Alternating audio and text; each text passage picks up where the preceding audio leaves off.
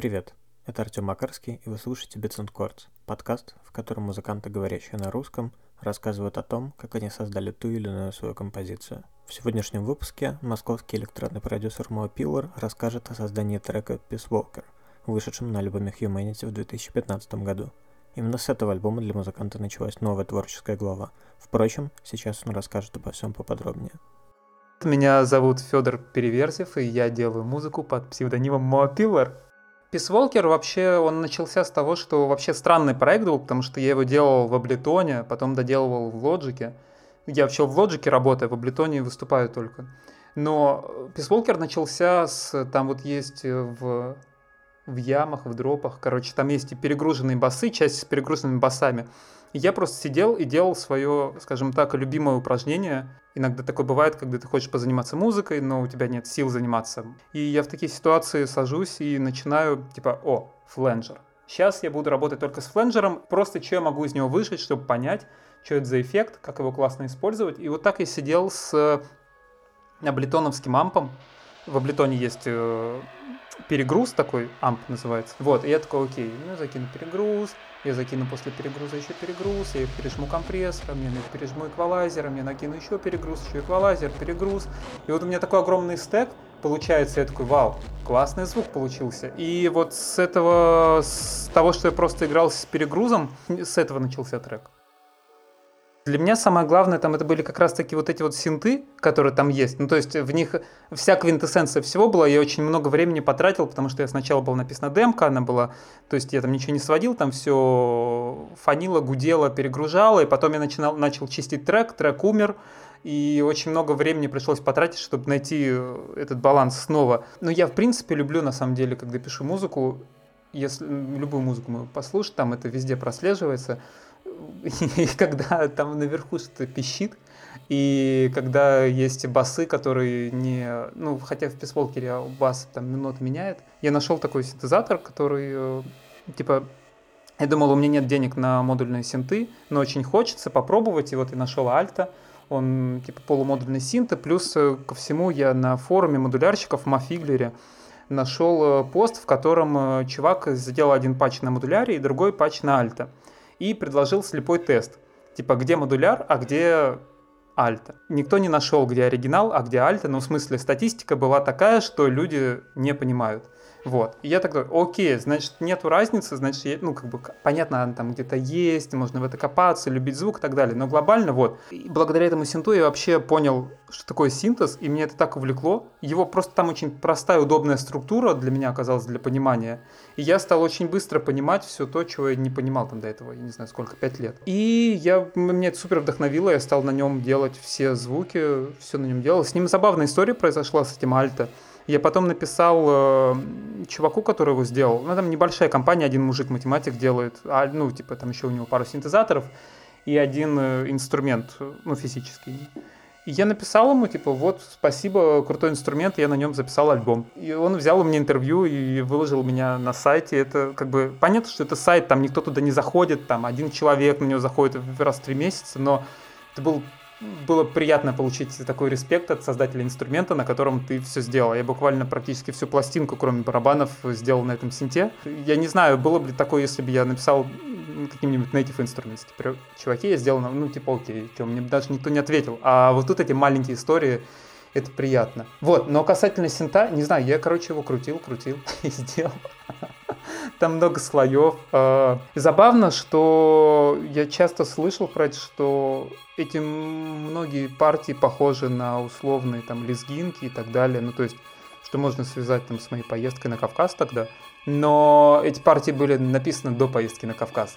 После поездки, поездки на Кавказ там в трек другие штуки добавлялись. Вот, но гармонические ходы, они были никак не связаны с этим. Я продолжал доделывать пластинку, и и вот как раз-таки Peace я очень долго боролся, там был миллиард версий его, и мне все время что-то казалось, что не хватает динамики, что он стопорится. И, а я только что вернулся с Кавказа, где две недели провел вот в такой позиции. То есть я хлопал в ладоши, потому что там, ну, как бы постоянно эти застолья с музыкантами, и ты как бы вовлечен в процесс, и у тебя есть, э, получается, четыре варианта, что ты делаешь. Либо ты играешь на инструментах, либо ты поешь, либо ты такой самый простой способ играть на трещоточках, если они есть. Если их нет, то ты хлопаешь. Ты не можешь сидеть просто так, потому что, типа, это общий процесс. И получается, что я все это время провел вот хлопая, и у меня это просто было в голове, и я приехал и такой, так, а что я сюда добавлю? Вот, сейчас я попробую просто на всю эту свою структуру не связанную наложить какой-то один супер простой структурный элемент, который я выучил, скажем так, вот, ну и главное прочувствовал, будучи там на Кавказе, потому что, ну то есть, понятно, что я знал, что так можно делать. Но я этого совершенно не чувствовал. А тут я такой, а, вот как это работает, вот что это должно давать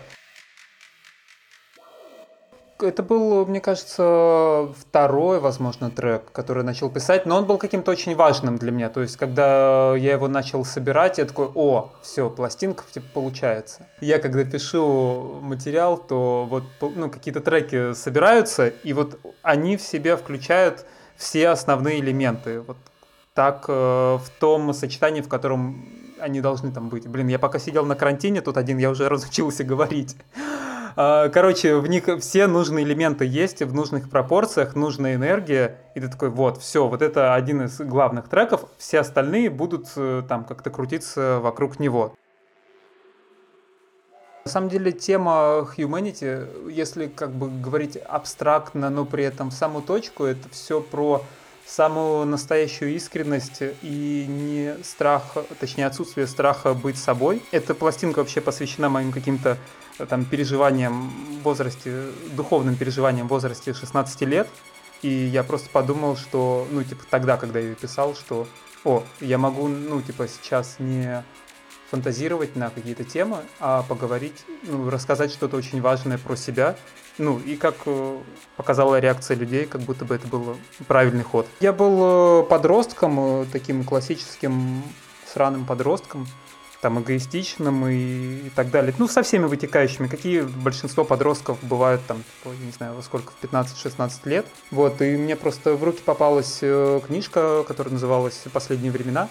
Я начал ее читать, и, ну, типа супер эзотерика, можно по-разному к этому относиться, но самое главное, что в тот момент, когда я ее читал, типа мне было 16 лет, э, я читаю, и мне становится я не знаю, такое там про Библию, возможно, рассказывают. Э, я читаю, и типа с каждой главой я становлюсь все более спокойным, все более спокойным, я все более понимаю себя и понимаю, что там, типа, я вот делал только что неправильно и так далее, и так далее, ну, на каком-то глобальном уровне.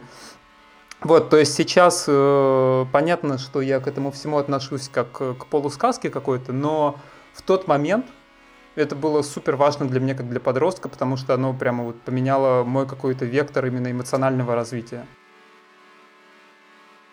Я до этого никогда не писал там 10-минутные треки, и никогда не было. И самое смешное, что я сейчас их не пишу. То есть это был какой-то период, когда я мог их писать, и я хотел их писать, э, такие длинные. И, наверное, это все началось с того, что я уперся в звук. Ну, то есть я вдруг наконец-то понял, что а звук это классно, и вот звук классный, он сам по себе, его очень можно долго развивать. Вот, и, возможно, еще тут связь э, с тем, что мне очень хочется все время, долгое время хотелось, наверное, сейчас хочется, хочется уместить какие-то две свои состав... составляющие, скажем так, два своих увлечения.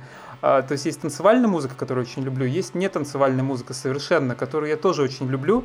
Их тогда хотелось их как-то все впихнуть в одно. Поэтому треки получались такие долгие, поэтому там так много...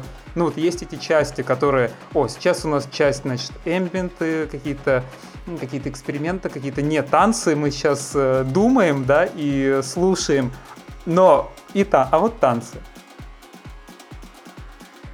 Полторы недели назад я оттуда какие-то стемы доставал для своих студентов, и он у меня был под рукой, и э, когда мы с тобой решили это сделать, я подумал, что ну вот же у меня он под рукой. Плюс ко всему, да, уже пять лет прошло, и тем приятней возвращаться к нему как будто бы. Но мы как раз вот говорили про эти перегрузы, потому что у нас что-то там зашла тема про, про, про объем, про стандартные облитоновские перегрузы, что они там, кто-то сказал, что они хреново звучат. Вот, и я просто, ну, в эту тему вспомнил этот свой трек и рассказывал ребятам, как я их делал.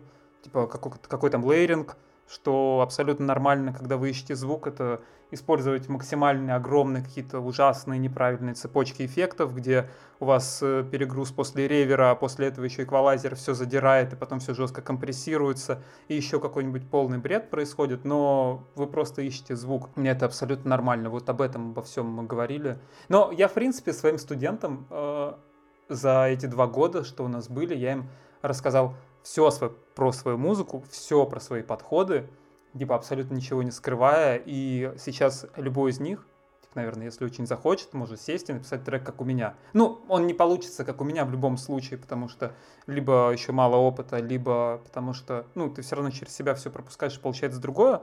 Но я прямо все им отдал, и мне от этого хорошо, потому что такой вот, вот все мои методы, вот они уже, они не у меня тут, а вот они со стороны, я бы не стал ничего делать, потому что я уже совсем другой человек. Я вообще не понимаю, как я писал ту музыку. Ну, а так всегда происходит. Я записал альбом, отошел от него на два месяца, все. Написал другой какой-то человек с другими эмоциями, с другим пониманием. Ты только такой, вау, как он это сделал? А я не знаю, как он уже это сделал. Вот, но был очень важный, важный элемент, который был убран из трека. Спасибо Ване Золото за это. Э, там был э, голосовой сэмпл мой, я вот шепелявый, там говорю писволкер. И я отправил этот трек Ване. Он такой, Федь, все, заебись, давай берем этот сэмпл. Я такой, ладно, давай. Спасибо, что послушали этот выпуск. Подписывайтесь на нас в соцсетях, ставьте оценки в iTunes, рассказывайте о нас друзьям и слушайте другие подкасты Bliss and Chips. Например, подкаст Boom Club, в котором мой товарищ Гриш Пророков рассказывает о незаслуженном и известной музыке со всего мира. А сейчас мы послушаем трек Писволка от начала до конца.